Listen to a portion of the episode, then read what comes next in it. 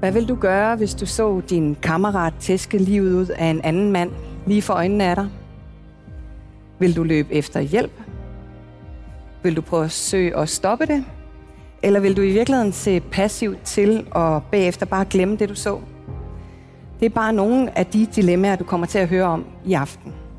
Vi skal ind i en vintertræt skov på Stævns, hvor fundet af en mørk Polo Fox på gule plader startede hele sagen i 2012. Efterforskere, retsmedicinere, kriminalteknikere, de kom alle sammen på hårdt arbejde, for der var ingen spor af gerningsmanden eller gerningsmændene. Han stopper op midt i løbeturen, da han ser den savnede persons sorte bil i kanten af skoven. Med mobiltelefonen ved øret ringer han til familien, som ængstlige venter på nyt om det forsvundne 22-årige familiemedlem. Storesøster, en kammerat og den 22-årige stedfar skynder sig ud i skoven. De genkender bilen med det samme, og gennem ruden kan de se den savnedes kamphund stige på dem med sin brune charmeklud bundet om halsen. Håbet spiger. Deres søn, bror, ven er nok stadig i live. Håbet var dog ikke længe, og med et bryder deres verden sammen. Ja, fordi bag ved bilen, der lå ham, de ledte efter. Livløs, mishandlet og efterladt med en rem om halsen, hængt op på sin egen bils trækkrog. Straks så slog ham Stefan alarm til politiet. Vejret det var solrigt, men det var en kold lørdag den 3. marts 2012. Og du, Ove Pedersen, daværende drabschef ved Midt- og Vestjyllands politi, du havde jo egentlig fri. Men er der noget med, at man aldrig helt har fri, når man er drabschef? Nej, det har man ikke. Øh, man kan sige flere ting omkring det. Nu vil det ikke være sådan, øh, øh, mit arbejdsliv har ikke gjort, at jeg har kunne deltage så synderlig meget i det, der foregik på bopælen. Øh, så når I var hjemme, så måtte jeg jo så også finde noget andet at lave en sofaen. Øh, så den her dag, der var jeg i arbejdstøjet, og øh, jeg smed selvfølgelig, hvad jeg havde i hænderne, da meldingen kom. Meldingen, den var klar. Øh, en, en ung mand fundet død bag en bil, hængt op på trækkrogen. Det lød jo virkelig sådan... Øh, øh på en eller anden måde virkede det som om, at øh, her var der i hvert fald noget at komme efter på en måde, ikke? fordi det er jo ikke noget, man sådan lige kommer til. Så jeg kørte til Roskilde og øh, øh, kørte så øh, sydpå til Stævns, og der er langt fra Roskilde af, øh, sammen med den første efterforsker, der kommer ind. Og vi kommer ned til stedet dernede, og det er en skov, som ligger helt nede, øh, jeg kalder det syd på Stævns. Det er faktisk det sidste stykke af Midt- og Vestjyllands politi. Efter skoven der, så bliver det til... Øh, til, hvad hedder den, Sydsjælland og Lønne Falders politikreds. Men øh, vi kommer ned til området dernede, og øh, det er noget, man kan, man kan køre ind af en markvej, og øh, vi kommer frem til en kæde, og der kan vi godt se, eller en kæde, den er der ikke, den er klippet over, eller den er i hvert fald den er åbnet, eller hvad den er, det kan vi ikke se på tidspunktet. Men øh, vi parkerer vores øh, patruljevogn dernede, øh, og så, så går vi ind i, øh, ind i skoven.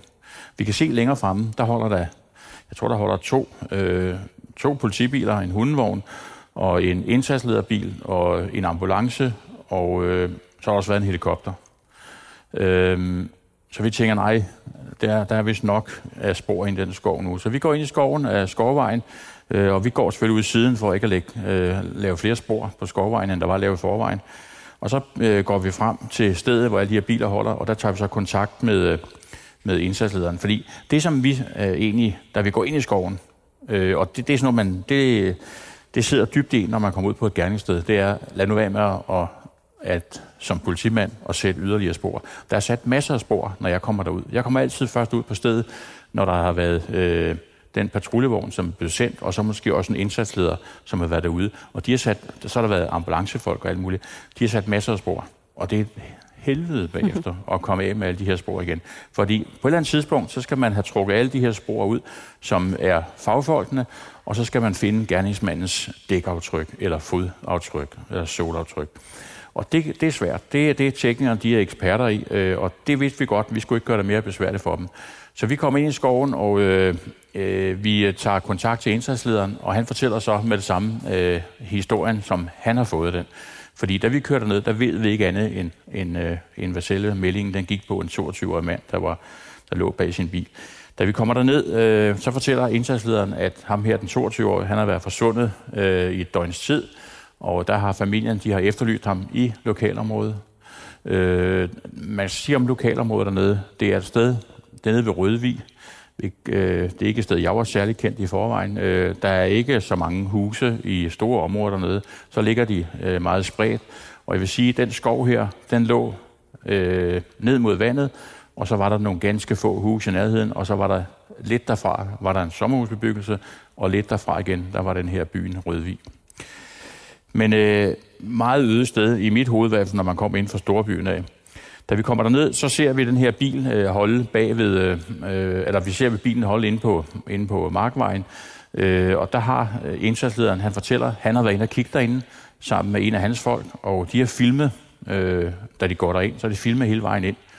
Og den øh, er jeg selvfølgelig meget interesseret i at se. Den ser jeg så over i den der indsatslederbilen, og øh, kan se, at, øh, at jeg kan, altså, det er det gode ved det, vil jeg sige. Øh, det er ikke en, en video, som indsatslederen har fået ros for bagefter øh, fra andre, men jeg synes egentlig, det var fint nok, fordi jeg kunne se, hvor han gik, og jeg kunne se, at øh, han var helt fremme, og de var helt fremme ved livet, og de var også hen og røre ved livet, og de var hen for at se og, og vende livet som sådan, og det, det er sådan set unødigt i sådan et tilfælde som det her. Fordi der er ingen tvivl om, at pågældende han var død. Det havde der en, en lægeambulance, eller en lægehelikopter, der havde konstateret. Men øh, han kan fortælle, at han har været savnet det her døgn, og han har brudt et mønster, som man normalt, øh, han normalt ikke ville bryde. Han skulle have været til middag hos kæresten aftenen før, og det udblev han fra. Og det er sådan et af de der kendetegn, som gør øh, med forsvundne personer. Hvornår er, det, hvornår er det mistænkeligt, at en 22-årig han bryder en aftale? Det kan man have mange meninger om. Jeg tror, at dem, der har store børn, hvor, hvor alvorligt er det, når en 16- eller en 17-årig pige ikke lige kommer hjem til det tidspunkt, som, øh, som hun, øh, der var aftalt. Og det er sådan noget, den vurdering ligger altid på den måde. Derfor så, øh, den af, øh, efterlysning, der var ham her, den var lavet i lokalområdet, og så var den selvfølgelig lavet til politiet, men politiet gjorde ikke noget det første døgn. Men øh, jeg kan se, at bilen holder derinde. Jeg kan se hans hund, Rico, så den hed en kamphund. Den sad inde på, han sad faktisk inde bag rattet, og der sad den faktisk øh, i rigtig, rigtig, rigtig mange timer og kiggede ud på os. Øh, fordi der gik lang tid, før man kom derhen til.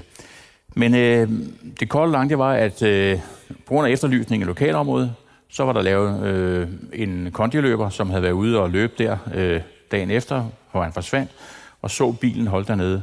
Vedkommende gik ikke frem til bilen, men sagde bare til familien, øh, den 22-års, øh, hans øh, bil holder nede i, i skoven. Og så far øh, øh, familiemedlemmer, de farer så ned i skoven og kommer frem og konstaterer, at, at han ligger bag øh, på trækkronen og hængt op på trækkronen. Og det er sådan set det, som, øh, som der er øh, vores arbejde at gå ud fra i det her, hvor vi står.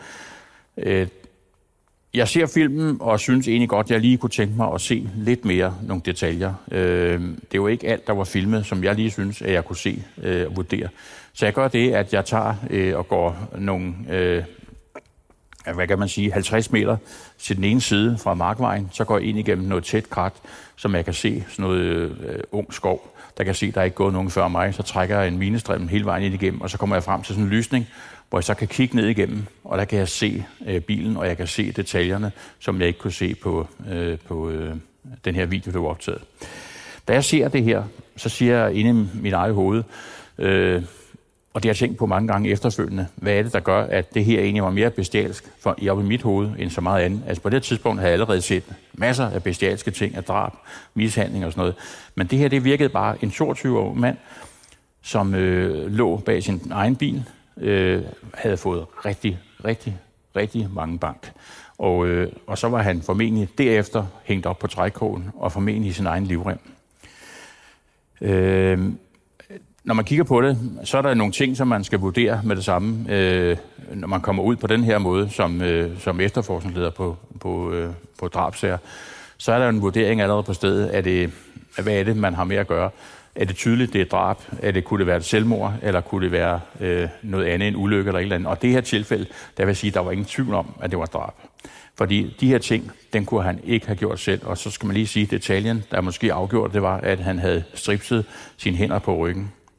Så øh, muligheden for at gøre noget, det, den var ikke til stede. Det var meget bestialsk. Øh, og op i mit hoved, der tænker jeg med det samme, sådan noget som Østeuropa. Øh, måske lidt øh, sydamerikansk Øh, det var sådan der, hvor jeg mest havde hørt om de her forhold på den her måde. Det var ikke noget, sådan, man lige sådan, jeg kunne sætte i en kasse, som passede til, til det midtjyllandske. Øh, men i hvert fald så, øh, selvom jeg havde set meget i min øh, næsten 40 år i politiet, så var det her nok noget af det mest bestialske, jeg havde set. Øh, da jeg havde været fremme og se, øh, der kunne jeg så se de ting, som nogle af tingene kunne jeg se på videoen også, men jeg kunne se, at han lå der jo, han havde fået tæv, og der var en, en blodplet også, eller noget blodpøl ved siden af, og så havde han også, øh, øh, altså han havde de her strips på ryggen. Den kunne jeg ikke se første omgang, fordi jeg var ikke hen og vende livet. Men øh, jeg kunne i hvert fald, øh, ud fra den video, da de vender om, der kunne jeg se, at han havde de her strips på ryggen. Og så kunne jeg se, at han havde formentlig fuld påklædning på. At han havde øh, en almindelig sko og jeans og en t-shirt. Og så virker han som en ung, veltrænet øh, mand. Øhm, så, øh, og så øh, den detalje, som også var, det var, at der lå nogle nøgler lige ved siden af, af livet. Det kunne godt være hans bilnøgler. Det vidste vi så ikke om på det her tidspunkt. Men i hvert fald så den, som man kunne konkludere på stedet dernede, det var, at han var godt og grundigt gennembanket, og så var han formentlig efterfølgende, der var han øh, hængt, øh, fået sin øh, livrem rundt om halsen, og så var han hængt op på trækrogen bag på bilen.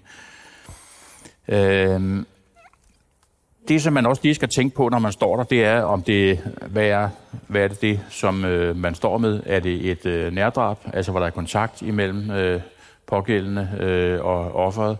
Eller med gerningsmanden, eller omvendt, hvor det er et fjerndrab, hvor der ikke er nogen kontakt. Og det vil jeg sige, i det her tilfælde, så havde jeg ikke nogen idé om, hvad det kunne være, udover at den, der havde gjort det, havde været usandsynlig vred. Jeg gjorde det, at jeg ude nede for stedet rekvirerede nogle kriminalteknikere, som så kom ud på stedet, og så begyndte de ellers at... Øh, og øh, vi fik tømt skoven for alle de her biler, øh, og de begyndte så at sikre alle de spor, som var nede på stedet dernede. Ja, så det helt store spørgsmål, det var altså, var der tale om et findested eller et gerningssted? Altså var manden blevet slået ihjel her, hvor han var blevet fundet, eller var han blevet dræbt et andet sted og fragtet hertil? Måske endda trukket efter bilen i sin egen livrem. Mulighederne var mange, og jeg ved, I, I venter drejede det, Ove. Hvad, hvad havde I af forskellige ting? Jamen altså, øh, når man har et drab, øh, så er offeret altid udgangspunktet. Det vil sige, det er altid der, man går i ringen ud fra. Øh, og i det her tilfælde, så var det, der var godt nok ikke mange ringe, der ramte noget som helst langt ud fra, øh, fra øh, livet, hvor det lå. Det var et meget øde sted, og, men altså, vi fandt jo så ud af rimelig hurtigt, at det var faktisk en meget befærdet skov. Øh, og det var også en, et område, hvor der faktisk kom mange mennesker. Og øh, det er sådan, at i sådan nogle små områder, i hvert fald på Sydsjælland, jeg, kan, jeg kender ikke så mange andre steder, øh, der var det sådan, at man ved, man ved, hvem der kommer der, og hvem der skal komme der, og hvem der er nye i området. Men øh, jeg får tilkaldt nogle flere efterforskere, øh, og vi begynder så at afhøre de mennesker, som vi kan. Øh, familien var jo til stede nede på, nede på stedet dernede, så de blev hurtigt øh, de blev afhørt dernede. Offeret skulle vi også hurtigt have en profil på. Øh, hvad var han for en, øh, var han for en ung mand? Det billede, som der tegnede sig rimelig hurtigt, det var, at han var en, en forholdsvis øh, øh, almindelig ung mand. Han havde en øh, 22 år, han havde en polsk kæreste, øh, som efter sine på det tidspunkt, da vi står dernede, øh, havde en øh, meget, øh, øh, hvad skal man sige, en, han havde, hun havde en ekskæreste, som ikke var helt tilfreds med brudet. Det vil sige, at han var formentlig meget jaloux over, at, øh, at hun nu havde fået en ny kæreste. Ham finder vi selvfølgelig hurtigt ned i området dernede. Han boede i området. Ham finder vi hurtigt frem til at få ham afhørt. Og øh, han erkender da, han var da ikke særlig tilfreds med brudet, men øh, ligefrem at, at slå ham den nye der ihjel, det havde han godt nok ikke gjort. Og han havde så også alibi, som gjorde, at, at han var hurtigt ud af billedet. Inden det bliver mørkt, så gik jeg en tur rundt i skoven, øh, for lige at se, hvordan var den her bil kom ind i skoven. Øh, det kunne jeg simpelthen ikke få ind i mit hoved. Fordi at øh, ambulancefolkene, de kunne fortælle, at den kæde, der var øh, over, hen over øh, ved bommen, øh, den havde man klippet, da man kom med den første ambulance. Det vil så sige, at, øh, at øh, jeg var nødt til at finde et eller andet sted, hvor den bil kunne være kommet ind i skoven. Jeg tog så lige ind det blev mørkt, der tog jeg lige en tur rundt i skoven, øh, både udenfor og, og øh, i, på nogle af de andre øh, sider af skoven, som ikke øh, hørte op til gerningsstedet her. Og der kunne jeg, jeg kunne ikke finde nogen steder. Jeg kunne finde to steder, man kunne komme ind. Men øh, begge stederne, øh, der var der øh, kæder på, og de var intakte.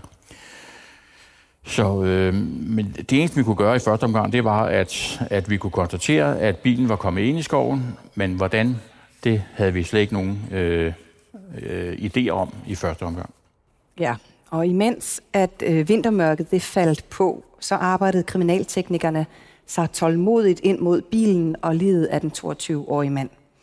Kriminaltekniker Bent Hytholm Jensen han har over 30 års erfaring med at arbejde på gerningssteder overalt i Danmark og i udlandet. Han var ikke i skoven på Stævns, men han kender til omstændighederne og arbejdet, man står med, når man har fundet et lig i naturen. Prøv at høre en gang. Udendørs gerningssteder, det er faktisk noget af det allersværeste øh, på det kriminaltekniske område, fordi at øh, netop på grund af værdi og så videre, hvor sporene de kan blive ødelagt. Vi har heldigvis nogle rigtig, rigtig dygtige øh, politihunde og hundefører, som vi har et meget, meget tæt samarbejde med. Øh, og de vil jo typisk hjælpe med at afsøge områder derude øh, på gerningsstedet. Øh, og udvendige gerningssteder der, det øh, er det rigtig, rigtig godt at have hundenes næse til at snuse sig frem til mulige øh, interessante spor i sagen. Ja, de hunde der, de er altså rigtig, rigtig dygtige. Jeg har også selv som journalist fået lov til at være på arbejde og se, altså på, på, med dem på arbejde. Det er fantastisk. De er rigtig dygtige, og øh, de kan simpelthen finde spor, vi andre ikke kan se med det blotte øje. De blev som sagt også brugt i den her sag, hvor øh, hundeførerne de sendte dem rundt i skoven for at søge efter spor. Bent Hydom Jensen han fortæller her om de tekniske spor, som var så vigtige at få undersøgt nærmere. Nede i skoven, der havde politihundene markeret et øh, par steder, blandt andet nede ved vandkanten, hvor man havde fundet noget blod og noget glasgård. Og det er jo klart, det er jo nogle interessante spor, som øh, kan fortælle et eller andet om, hvad der er sket nede på stedet. Glasgårdene øh, viser jo formentlig at høre fra den ene siderude på den øh, forurettede bil, fordi øh, den var knust. Og der vil man typisk øh, tage nogle prøver, dels af glasgårdene øh, nede, der ligger på jorden, og så dels nogle glasgård fra bilen. Øh, man koncentrerer sig nok mere om det blod, man finder nede øh, på stedet der, og det sikrer man selvfølgelig noget af. Man, øh, man tester det i første omgang for at se, om det overhovedet er blod. Og så sikrer man nogle blodprøver, og dem øh, tager man selvfølgelig med hjem og sender ud til retsgenetisk afdeling, så så laver en DNA-analyse, som forhåbentlig kan bekræfte, at øh, det er blod fra den forurettede. Ja, og gåden om, hvordan den her Fox Polo overhovedet kom ind i skoven, det vender vi tilbage til om lidt. Hej Danmark, Patrik på Gekkas Øllered her. Hvornår har du planlagt din næste tur til Skandinaviens største varehus? På GK's i Ullared kan du shoppe og overnatte til fantastisk lave priser. Hvornår kommer du? Shoppa, bo och umgås på GKs Ullared. Ej, det er så spændende. Jeg tror aldrig, jeg har haft den her følelse før i kroppen. Bachelorette er tilbage. Jeg går helt i panik.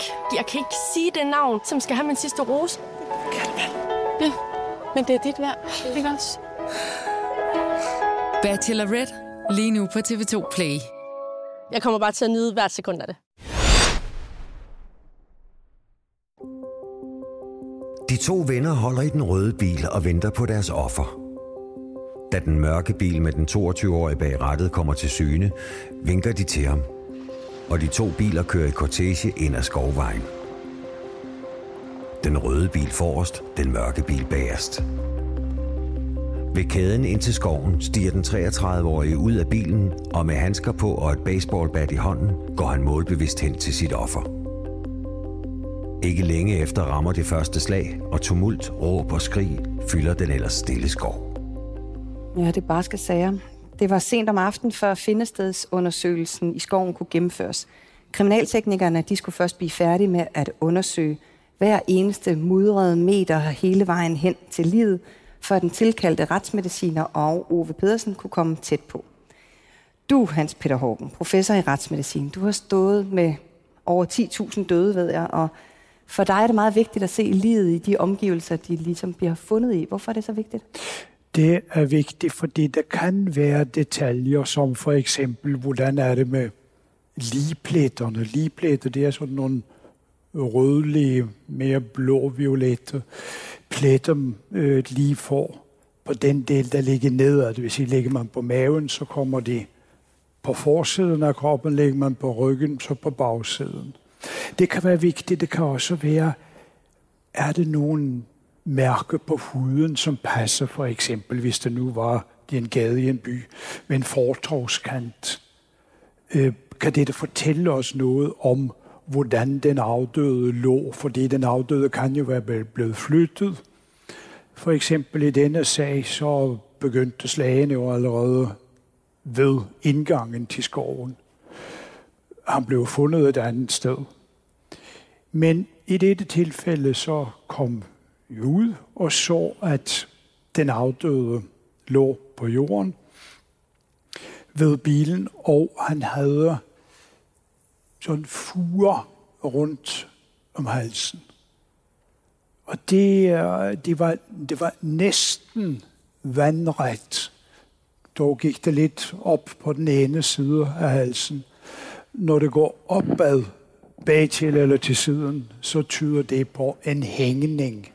Og her var det jo også det, at han hang i trækkrogen på bilen.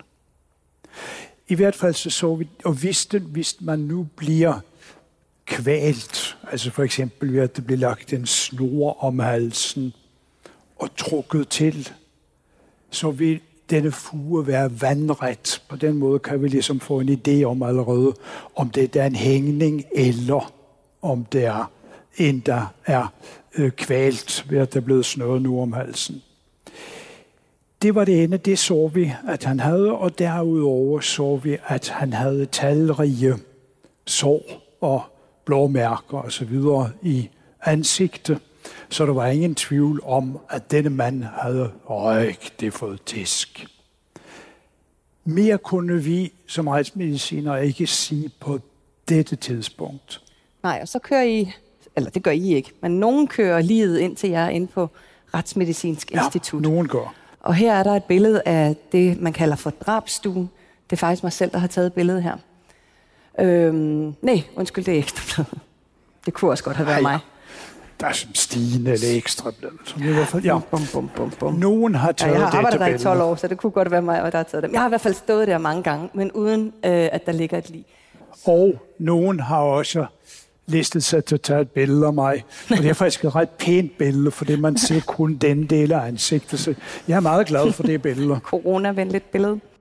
Øh, Men den afdøde bliver kørt ind, og fordi det er et drab, så bliver han lagt her. Hvad sker der så? Så skal lige obduceres. I alle drabsager bliver det foretaget en obduktion. Og vi havde jo altså nogle informationer allerede fra at være ude og have set på findestedet, men vi ville gerne vide mere. Og ved obduktionen, nu skal jeg ikke gennemgå en obduktion i detaljer, jeg det helt med ro, men den afdøde ligger så på dette stålbord og blev åbnet, organerne taget ud og blev lagt på det stålbord, som I kan se over ved væggen, hvor der er en hane. Så der kan retsmedicineren stå og arbejde med de enkelte organer, men inden det, så bliver det foretaget en grundig undersøgelse af lige udvendigt. Og ved obduktionen kunne vi se igen, som vi havde set noget af på, på findestedet, og som Uwe allerede har, har talt om tidligere, at denne mand havde virkelig fået bank. Der var talrige blodudtrædninger og kvæstningssår og blå, rødlige mærker rundt omkring på hovedet, for det blåt mærke er rødt først, inden det blev blåt, men han var død, inden det nåede at blive blåt. Og derudover kunne vi også se på, på, øh, på, på brystet og lidt på ryggen, var der også mærker efter slag og spark, og til syneladende også trampen Altså hvis man kan se mærker efter en sol på bryster eller på ryggen, så er der altså for det, der er nogen, der rigtig har trampet på, på vedkommende. Det kunne vi se, og så da vi havde åbnet den afdøde, så kunne vi også se ordentligt ind i, i halsen. Der kunne vi se, at tungebenet, tungebenet, det er ligesom formet sådan som et U og ligger herinde ved roden af tungen lige over strubehovedet. Det var brækket i den ene side. Og hvis det blev noget, noget om halsen og trukket til, eller også hvis det blev taget kværkegreb, så knækker den. Ikke altid, men meget tit.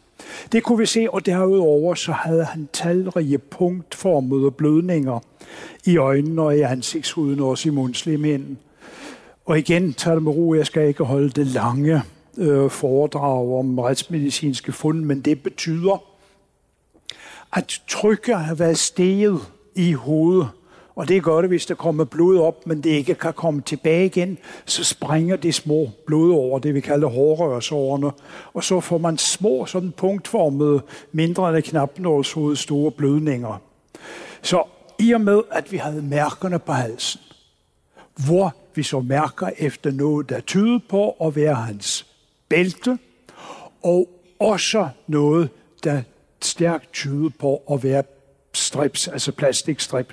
Fordi ved, de er, de er smalle, og så er der sådan nogle vandret eller lodrette striber på. Og det kunne vi også se. Så denne mand, han havde fået tisk, og han var blevet, der var blevet snøret nu om halsen på ham. Hans lunger var så lidt forstørret, som tydede på besværet vejrtrækning. Og konklusionen på alt dette blev, at denne mand, han var død ved antageligvis en kombination af omsnøring af halsen og hængning, altså det her oppe i krogen. Vi kunne ikke lige afgøre, hvad der var det vigtigste, men det var det, han var død af. Det var ikke alle tæskene. Om han var død, da han blev hængt op på krogen, det kunne vi ikke afgøre, men vi kunne i hvert fald sige, at på det tidspunkt, så havde han ingen kræfter tilbage til at gøre nogen form for modstand. Det er rigtigt. Kan I holde til det? Rygterne de begyndte at løbe hurtigt i lokalsamfundet, formentlig fordi familien jo havde været så tæt på findestedet. Historien den lød, at den 22-årige han var blevet slæbt rundt i skoven, hængt op på trækkrogen af sin egen bil – Nå, det var det, vi kom bort fra det der med, øh, at han måske var blevet trukket efter sin bil dernede ja. øh, på trækkrogen, og det kunne, den hørte jeg også godt dernede i historien. Øh, familien var rimelig opsat på, at det var virkelighed, men det var det altså ikke. Det kunne man, man kunne faktisk, øh, jeg er ikke tekniker, men jeg kunne godt, det kunne jeg også godt se dernede. Det kunne ikke lade sig gøre. Man kan altså ikke bakke med en mand på trækkrogen. Det siger sig selv. Og så kan man også se på, øh, på den, det var en meget mudret markvej, eller skovvej, og der var sådan en opstemning af jord, der hvor man havde bakket bilen ind. Det vil sige, at man kunne tydeligt se, at den havde ikke været, øh, den havde ikke været længere inde, og den havde ikke været ud igen og kørt ind igen. Det kunne man også tydeligt se. Så det var der ikke noget om. Og så den detalje, som nok var vigtigst på det tidspunkt, det var, at han havde ikke slæbemærker på tøjet. For han kunne godt være slæbt rundt andre steder i skoven. Og det kunne man, der var slet ikke noget, der tyder på det. Hvis man slæber en, ikke jeg skal give nogen fiduser, øh, men øh, hvis man slæber nogen efter en trækkrog, eller på en trækkrog bagefter en bil, så kommer der, ligesom øh, cykelrytterne, når de øh, ryger hen over asfalten, så bliver øh, deres tøj flosset op, og huden formentlig også flosset op. Og det var der intet af at se på det her. Så rene spekulationer. Nej. Og jeg forsøger at få luft igen oven på den der snak omkring tungebenet og sådan nogle ting. Men Hans Peter, der var også noget andet, I fandt ud af på den afdøde. Ja. Og hvis jeg nu viser dig det her billede, hvad tænker du så? Så tænker jeg på en vaskekone. Ja. Øh, og så tænker jeg lidt videre, og så tænker jeg på det udtryk, som hedder vaskekonehud. Altså det der, vi oplever, hvis vi kommer til at ligge lidt for længe i, i, i dejligt varmt badekar, ikke? Navnlig hvis man så har en god bog, man kan læse, og måske et enkelt lidt glas rødvin på, på, på kanten af badekar. Det er død hyggeligt, men man får sådan noget rynket hud i fingrene. Og det får man også under tæerne.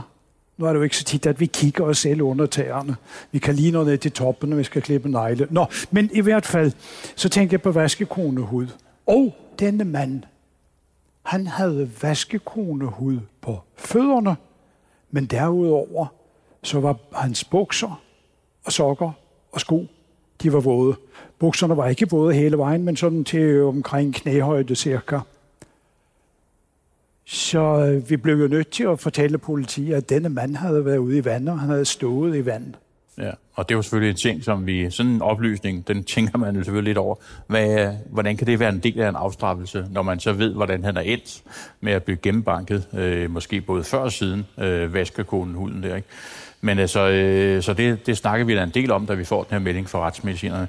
Men det eneste, vi kunne konkludere på det, det var, at det måtte være en del af en form for en afstraffelse.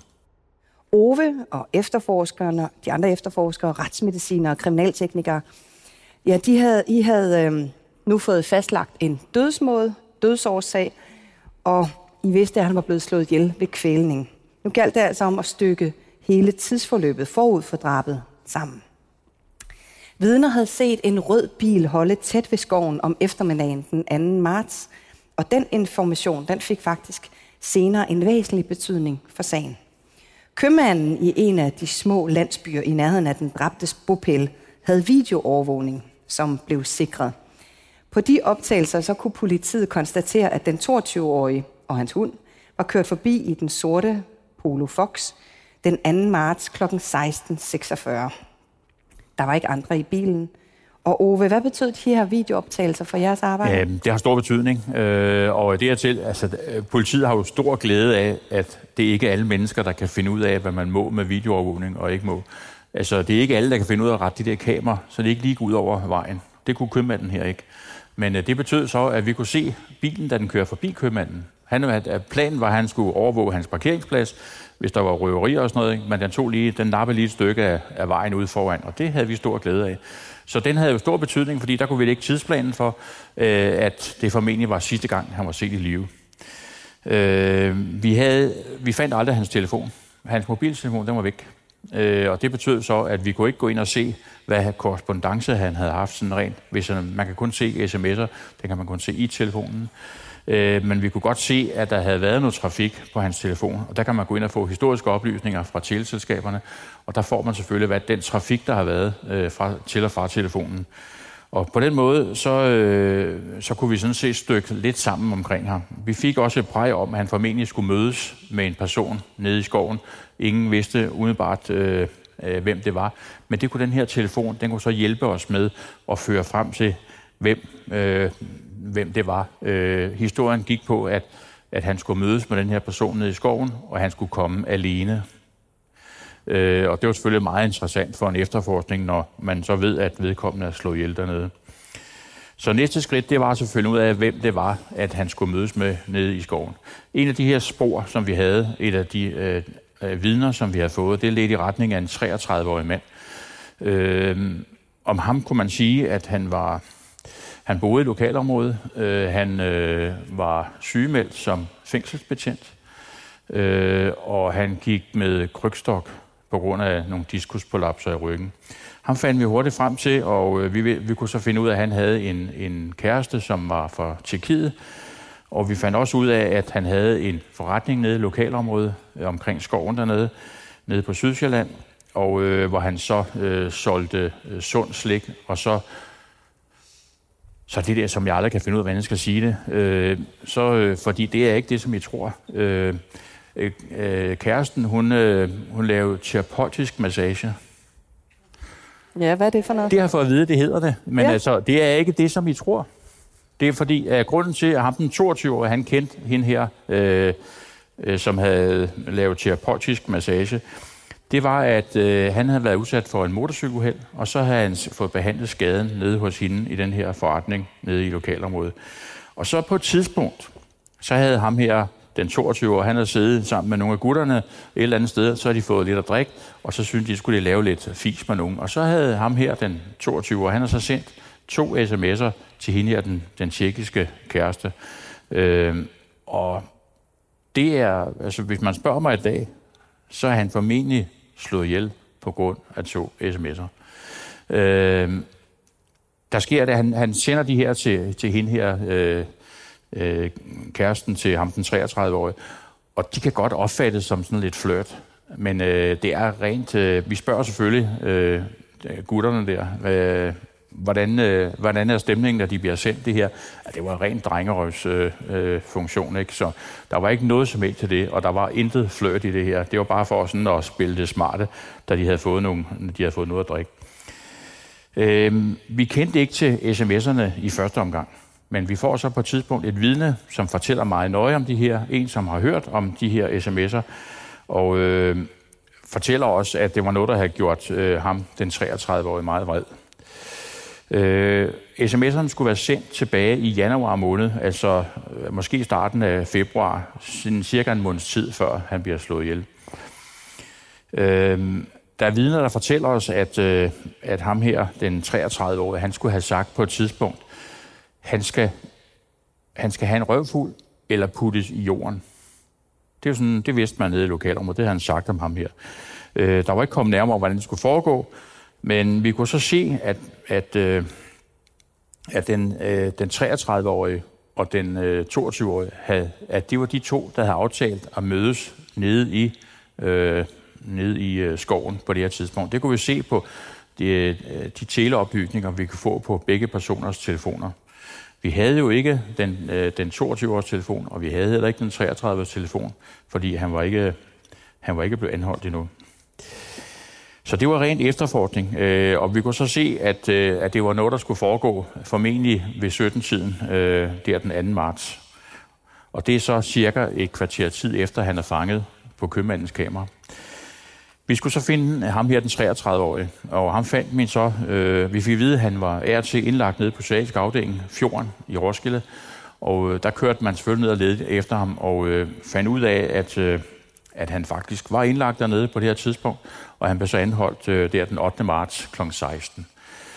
Øh, han blev sigtet for drabet, og næste dag der blev han fremstillet grundlovsforhør. Øh, dommeren han mente så ikke, at der var dog ikke, at der var begrundet mistanke om, at han havde lavet drab. Så han fængslede ham, øh, man fik det, han anholdelsen opretholdt i 3 gange 24 timer. Så der var virkelig noget, der pludselig skulle arbejdes med for at finde ud af, øh, hvordan tidsforløbet var omkring den person. Det, som vi kunne finde ud af, det var, at han den 2. marts, der var han blevet afhentet på nede på, på fjorden der øh, af en kammerat i en rød bil. Og den var jo den her røde bil, som var interessant. Den øh, 33, han havde været indlagt dernede med en svær depression. Og der er jo noget med sådan, den, de der folk nede på stævns. Hvad er det? Har de øjnene ekstra med sig, eller hvorfor er det, at, at de lagde mærke til den her røde bil? Jamen, det er det, som jeg lige antydede for et stykke tid siden, øh, at nede på Stevens, der er det sådan, at der ved man godt, hvilke biler, der holder til dernede. Man ved også godt, når der kommer en fremmed. Det kunne være en københavner. Øh, men det ved man. Man ved godt, ude på de der små veje, der ved man godt, hvad det er for nogle biler, der normalt kører rundt dernede, øh, og hvad det er for nogen, der, der er nye i området. Og den her røde bil, øh, den bliver interessant på den måde, at øh, der er op til flere vidner, der fortæller om den røde bil. Og det, de fortæller, det, er, det har samme indhold. Det er to forskellige steder. Det er, at en mand er ude af bilen, øh, og den anden sidder inde i bilen øh, øh, og ikke sådan vil vise sit ansigt. Men ham, der står udenfor, han tager hætten op, når der kommer nogen forbi. Og det er der både nogen i en bil, der kommer forbi og ser, og der er også nogle kondiløber, der ser dem et andet sted på området dernede, øh, hvor han gør det samme. Og det var tydeligt for os, at det var jo en person, som var trådt ud af bilen, som ikke ville genkendes. Øh, men som sagt, samme historie. Øh, mand med hætte over hovedet, altså sådan en øh, fra en jakke af, ansigtet vendt væk, øh, som om han ikke vil genkendes.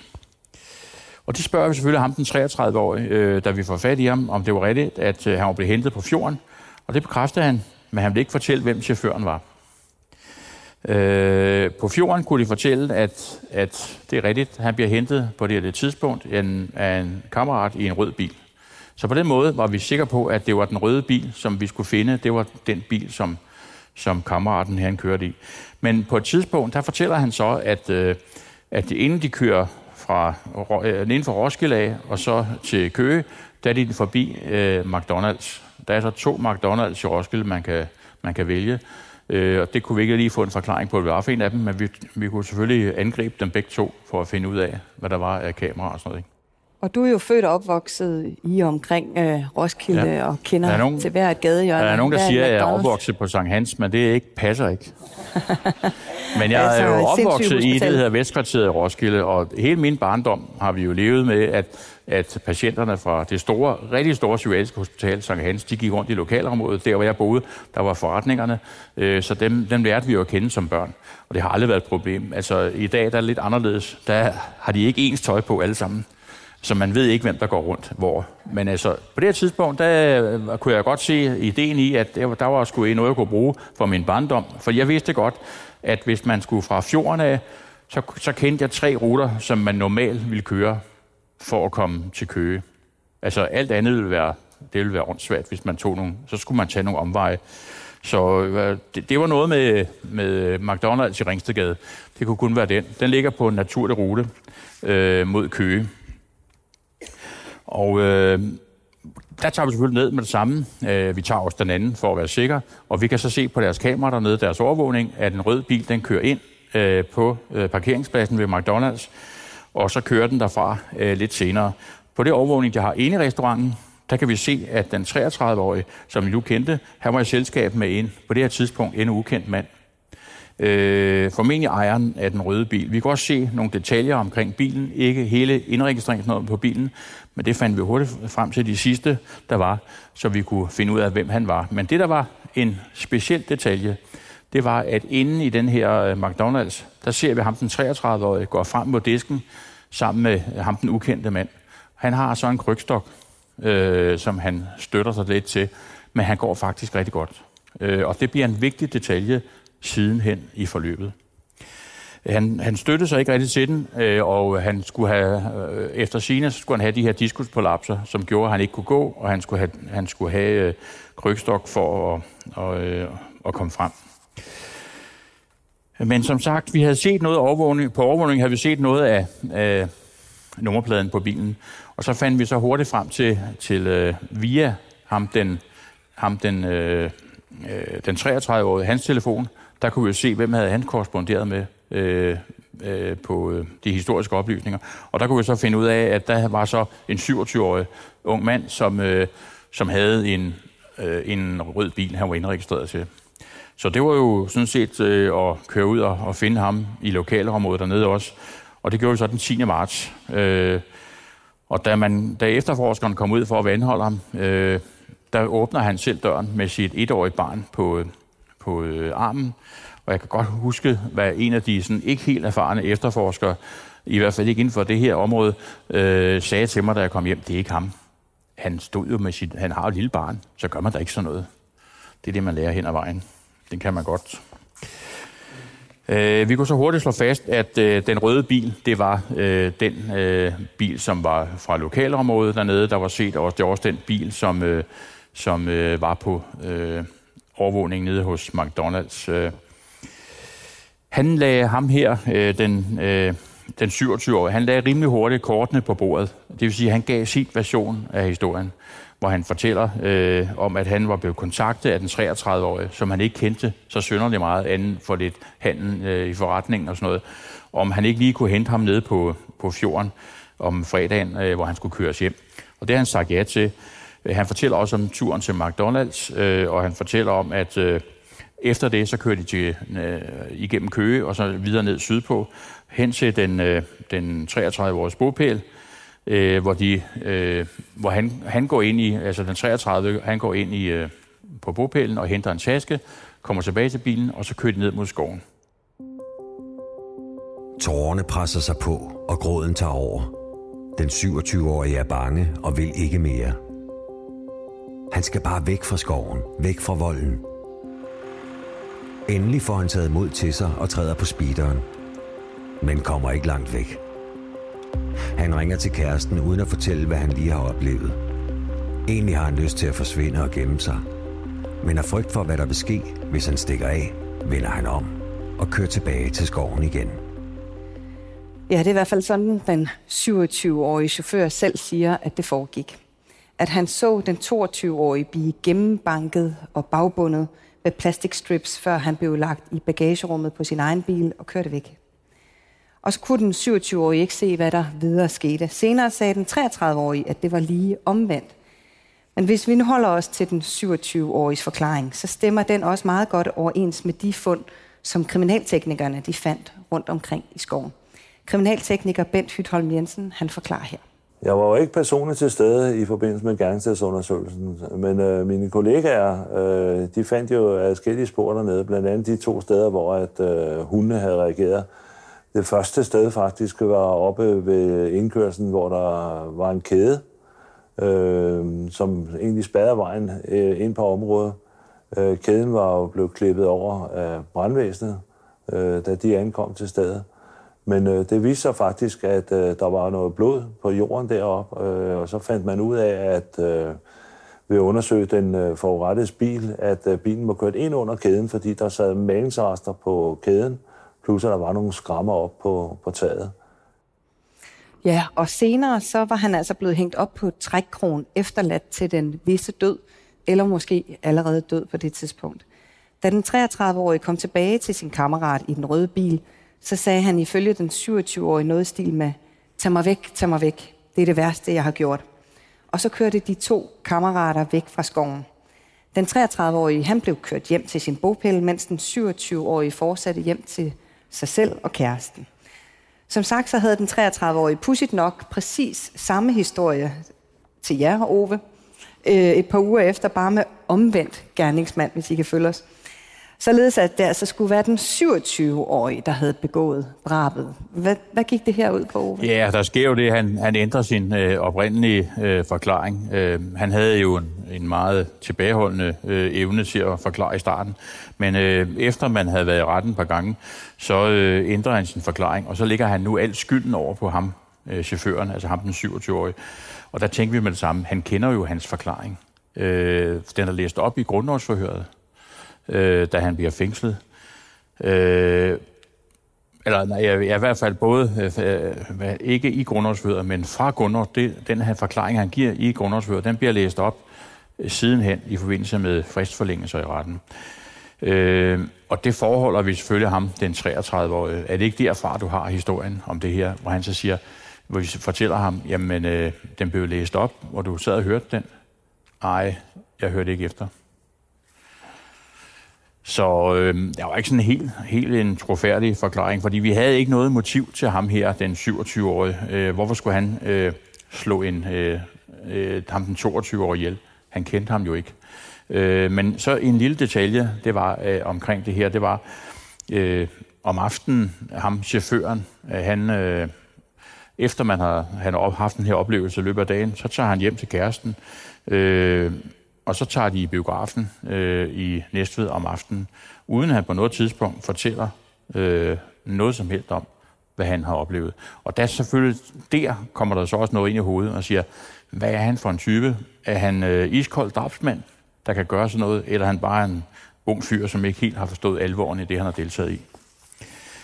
Vi har nu fået stykket øh, den her historie sammen. Øh, omstændighederne var, lå de nogenlunde klar i efterforskningen.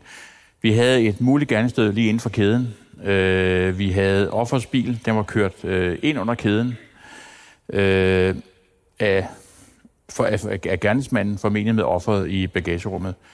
Øh, bilen den havde været nede ved vandet, der var spor efter bilen, der var glasgård på, øh, på stranden dernede, eller på, i hvert fald op i, øh, før man kom helt ned på stranden, der var der glasgård, som blev lagt fast til at være øh, fra den her øh, Polo Fox. Vi vidste, at han havde været ude i vandet, øh, og vi vidste, at øh, offerets bil var ført tilbage til den her skovsti, eller skovvej, øh, længere tilbage. Den var bakket ind på skovstien. Offeret var hængt op på trækkrogen, formentlig på det her tidspunkt øh, muligvis i live. Det har vi aldrig fået konstateret.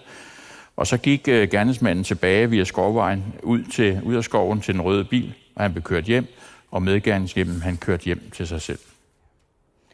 Og så besluttede jeg for, at der skulle foretages en rensagning hos den 33-årige. Ja, der gør man så det, at, øh, at øh, man, øh, at man tilkalder en større styrke fra, fra hele Sjælland. Fordi det er sådan noget med, at, øh, at øh, det er et kæmpe hus, han har, og det er, øh, det er en ombygget skole. Øh, så der bliver tilkaldt øh, specialuddannede rensningspolitifolk fra hele Sjælland, som bruger rigtig, rigtig meget tid på at gennemgå den her store ejendom. Øh, man finder øh, en ting, som har væsentlig betydning for sagen, det er, at man finder øh, et baseballbræt, eller et baseballbat, øh, ude, som er sat ned i en lampe, og det er formentlig det, som man kan betegne som gerningsvåbnet. Ja, der blev også fundet nogle plastikstrips, fuldstændig man til ja, de strips, det er rigtigt, der at der bliver fundet øh, de strips, som øh, ham den 22-årige, han havde bundet sin arm på ryggen. De bliver fundet, øh, nogen der er man til, samme fabrikat øh, og samme... Øh, og der kan man så også rent teknisk, der kan man godt fastslå, om det er for den samme produktion. Øh, og det her, der er ingen tvivl om, at det her, de her strips, som han havde derhjemme, og de strips, som sad på den 22-årige på ryggen, det var samme fabrikat. Og en veninde til den 33-årige fortalte jeg også, at hun havde sendt nogle sms'er til ham dagen efter drabet. Ja.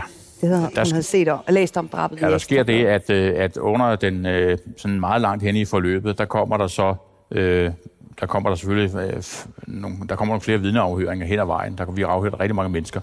Og på et tidspunkt, så kommer der også en, et vidne, som kan fortælle, at øh, efter at den 22-årige han var fundet, efter det var offentliggjort i pressen, der, øh, der øh, ringer hun til ham, den 33-årige, og så siger hun så, har du set det? Har du set det ekstrabladet? Hvor han, s- hvor, hvem mener du? Og sådan, han vidste ikke rigtig, hvem det var. Jamen, øh, hun siger, jamen, det er, øh, ham, der, øh, ham der, der sendte sms'er til din kæreste, øh, og ham, du ikke kunne, ham, du ikke kunne lide. Og øh, på et tidspunkt, så siger han så i samtalen, jamen, det er fint nok. Og så snakker vi ikke mere om det der med, hvem jeg ikke kan lide og hvem jeg ikke kan lide. Slut. Slut. Sådan. Det var jo nogle sms'er, der blev sendt, og de så ret mistænkelige ud og gjorde, gav indtryk af, at den 33-årige i hvert fald havde noget at skjule. Efterhånden så havde I efterforskere så meget styr på, hvad der var sket, og hvem der havde gjort hvad, at I kunne udfærdige et anklageskrift. Det blev offentliggjort i juli 2012, og både den 33-årige og hans 27-årige kammerat var tiltalt for selve drabet. Da anklageskriftet det blev offentliggjort, så sendte Stefan et par billeder af sin døde søn hængende bag på bilen til Ekstrabladet. Og så skriver han, eller så siger han i Ekstrabladet, hvorfor skjule virkeligheden, spurgte han retorisk i avisen og svarede selv, at omverdenen skulle vide, hvor grusomt morderne havde behandlet deres elskede søn. Tidligere anklager Jakob Bug Jebsen, han havde ikke selv sagen, men han kender den indgående, og han fortæller her om det retslige efterspil. Det, de var tiltalt for, det var, at de i forening og efter fælles forudgående aftale eller fælles øh, samforståelse øh, havde begået det her øh, drab i, i forening. Øh, den 33-årige hovedgerningsmand, han øh, nægtede sig skyldig og, og slog øh, i høj grad på, at han fysisk ikke var i stand til at kunne begå øh, et drab mod en ung, stærk 22-årig øh, mand.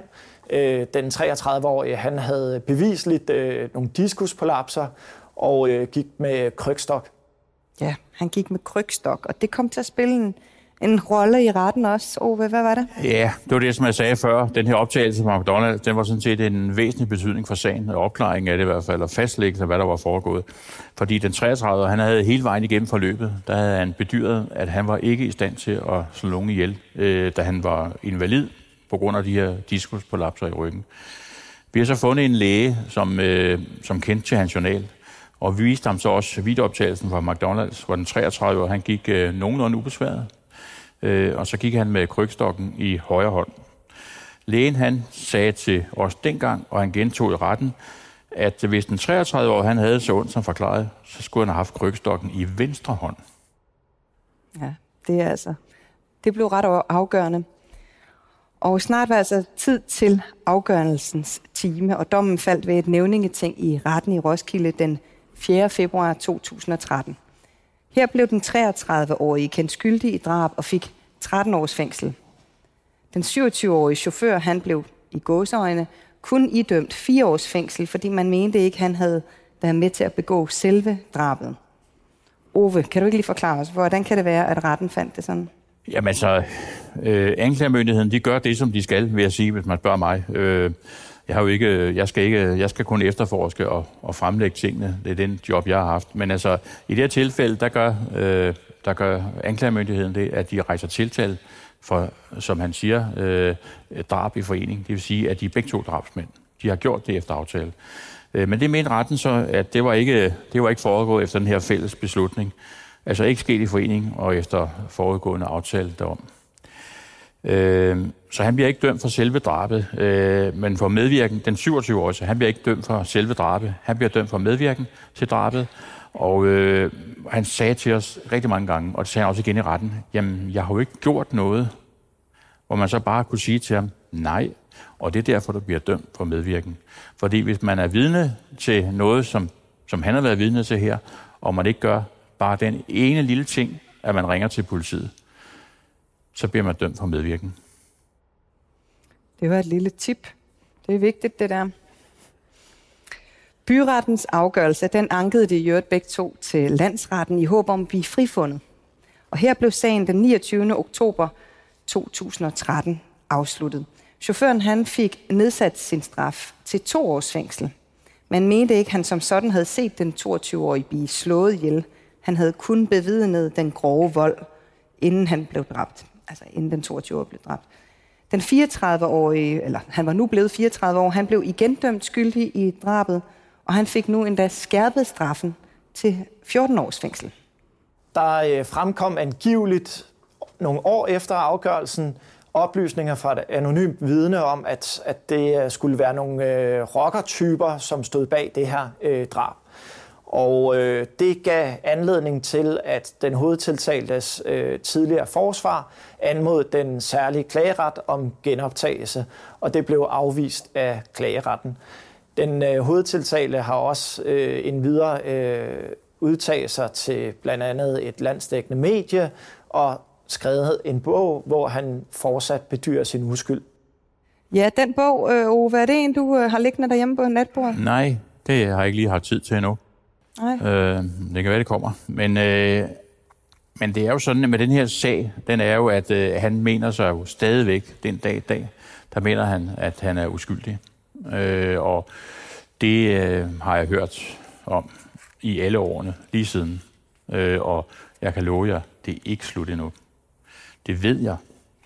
Øh, men det kan jeg jo ikke bruge til noget. Altså, jeg er nødt til at tage op i mit hoved øh, og, og tænke på, der er to retsinstanter, der har dømt ham skyldig for drab. Så er han i mit hoved drabsmand. Øh, hvis man kan komme med noget, der kan, der kan bevise det modsatte, jamen så er det den vej øh, igennem klageretten, og så er det dem, der skal tage ting til det, og så må man, øh, man starte derfra igen. Men ja, den her sag i mit hoved, der er det bedste eksempel på, det er, at hvis man ser, man ser på, øh, altså eventuelt er chauffør, og ser på, at en laver noget, der er det bedste eksempel på, at man bliver dømt, hvis ikke man gør noget. Man skal, øh, man skal gøre en eller anden lille ting, som gør, at handlingen den kan eventuelt stoppes. Øh, den her sag, den glemmer jeg ikke i sådan umiddelbart. Det er måske fordi, jeg er blevet mindet om den så mange gange, siden den er foregået, siden dommen. Øh, og, og den bliver ved med at komme frem. Øh, da jeg har ikke tal på, hvor mange avisartikler, hvor han har bedyret sin uskyld. Øh, TV-udsendelser, hvor han har bedyret sin uskyld. Og øh, som sagt, så, øh, så kommer der med sikkerhed mere. Øh, så han er stadigvæk, øh, han er stadigvæk øh, helt sikker på, at han er uskyldig. Justitsmor hedder det. Øh, man skal, jeg gemmer ikke sagen, fordi, også fordi det er sådan en sag, hvor man står dernede øh, og kigger på ham den 22-årige og tænker, hvis nu det er en eller anden bestialsk, øh, totalt øh, fremmed øh, drabsmand, som er løs i, i lokalområdet, så kan jeg godt se, hvordan sådan en lokalområde de vil have det. Øh, vil han slå til igen? Men der skal jeg så bare sige, at, at sådan nogle sager som de her, de skal opklares. Og det vil så sige, at politiet, ligegyldigt hvor umulig en opgave det er, så bruger politiet alle de ressourcer, også den dag i dag, på at øh, sørge for, at man i hvert fald vil, man forsøger, om man kan opklare de fleste af de her bestialske drabsager. Og det gør man selvfølgelig med den ihærdighed, som man lægger i efterforskningen og anvendelse af de ressourcer og de kompetencer, som dansk politi de stadigvæk har til at opklare sådan nogle sager her. Ja, og en af de kompetencer, det kunne jo være pressen. Det kan være, at vi kommer lidt ind på det i næste sag også, men det er jo også sådan en som dig, Hans Peter, som hjælper til med at få en sag opklaret. Er det ikke rigtigt? Jo. Peter, Jo. hvad er det for nogle gode... Det lyder ikke kan overbevisende. du ikke lige komme med en kort bemærkning En kort bemærkning til. om de her kompetencer? Hvordan I hjælper politiet med jeres uh, sporsink? Nogle gange så er det jo jer, der lige har det afgørende spor. Det hænder jo, at vi har det afgørende spor. Jeg vil ikke sige, at vi havde det afgørende spor i denne her sag. Her kunne vi hjælpe til med at finde dødsårsagen. Øh, og- men i andre tilfælde, så kan vi jo ligge inde med faktisk løsningen på sagen. Det ved man jo ikke på forhånd. Men altså det tætte samarbejde mellem politi og retsmedicinere, det er vigtigt. Og så retsmedicinerne er ikke ansat af politiet. Nej, Og det kan også være en fordel. men det er dog den, er den eneste læge, som politiet kan søge oplysninger på i sådan en sag. Det er nemlig rigtigt. Det er nemlig rigtigt. Så øh, en eller anden øh, stor betydning har retsmedicineren jo altid, og det er ikke kun, det er ikke kun, det passer ikke med, vi har også mange øh, fællesbekendte, som ikke er døde, fordi I laver jo også mange personundersøgelser. Det vil sige, at man sikrer sporene hos modparten. Det vil sige, i det her tilfælde med gerningsmændene, der sikrer man så også, at de, de spor, de har øh, fra gerningen, og i dag er det jo meget øh, DNA-spor, øh, hvis man har blod, og man har Ja, øh, det- under er neglen og alt sådan noget. Der er masser af ting, så der er kæmpe... Altså, der er, jeg tror ikke, at... Øh, jo, øh, måske uden os, øh, eller mod politiet, så havde I ikke så meget at lave jo. Fordi Nej, så, det er rigtigt nok. Vi vil nok ikke klare os uden jer. Til gengæld er I dybt afhængige af os. Øh, det er rigtigt. Og vi laver jo altså det masser af undersøgelser af levende mennesker. Og det er voldsoffre, det er voldtægtsoffre, og der er de formodede gerningsmænd til de pågældende forbrydelser. Dem undersøger vi for at se spor efter vold, og vi sørger for at tage de relevante prøver, det vi kalder sporsikring. I har også den fordel, øh, når I kommer ud til gerningssted. I kommer, når der er sat telt op, og der er sat lys op, og der er, ah, der er ikke varme på, men, men der er ordnede forhold, ikke? Ja, ja, ja, naturligvis. Sagen her, den fik sin afslutning, og drabet kom jo også til at koste mange år bag trammer, især for den ene af de to tiltalte. Måske var det ikke deres mening, at han skulle dø. Måske skulle han alene have en forskrækkelse, men det endte altså så med drab. Et modbydeligt, koldblodigt drab, hvor offeret tydeligvis ikke havde en chance. Men heldigvis blev sagen opklaret, og siden prøvede Vestea flere retsinstanser. Og selvom det jo ikke bringer den 22-årige tilbage til sine kære, så håber jeg, at opklaringen trods alt har givet de pårørende lidt ro i sindet, og måske en følelse af retfærdighed. Mit navn er Stine Bolter. Tak fordi I kom, så og lyttede med.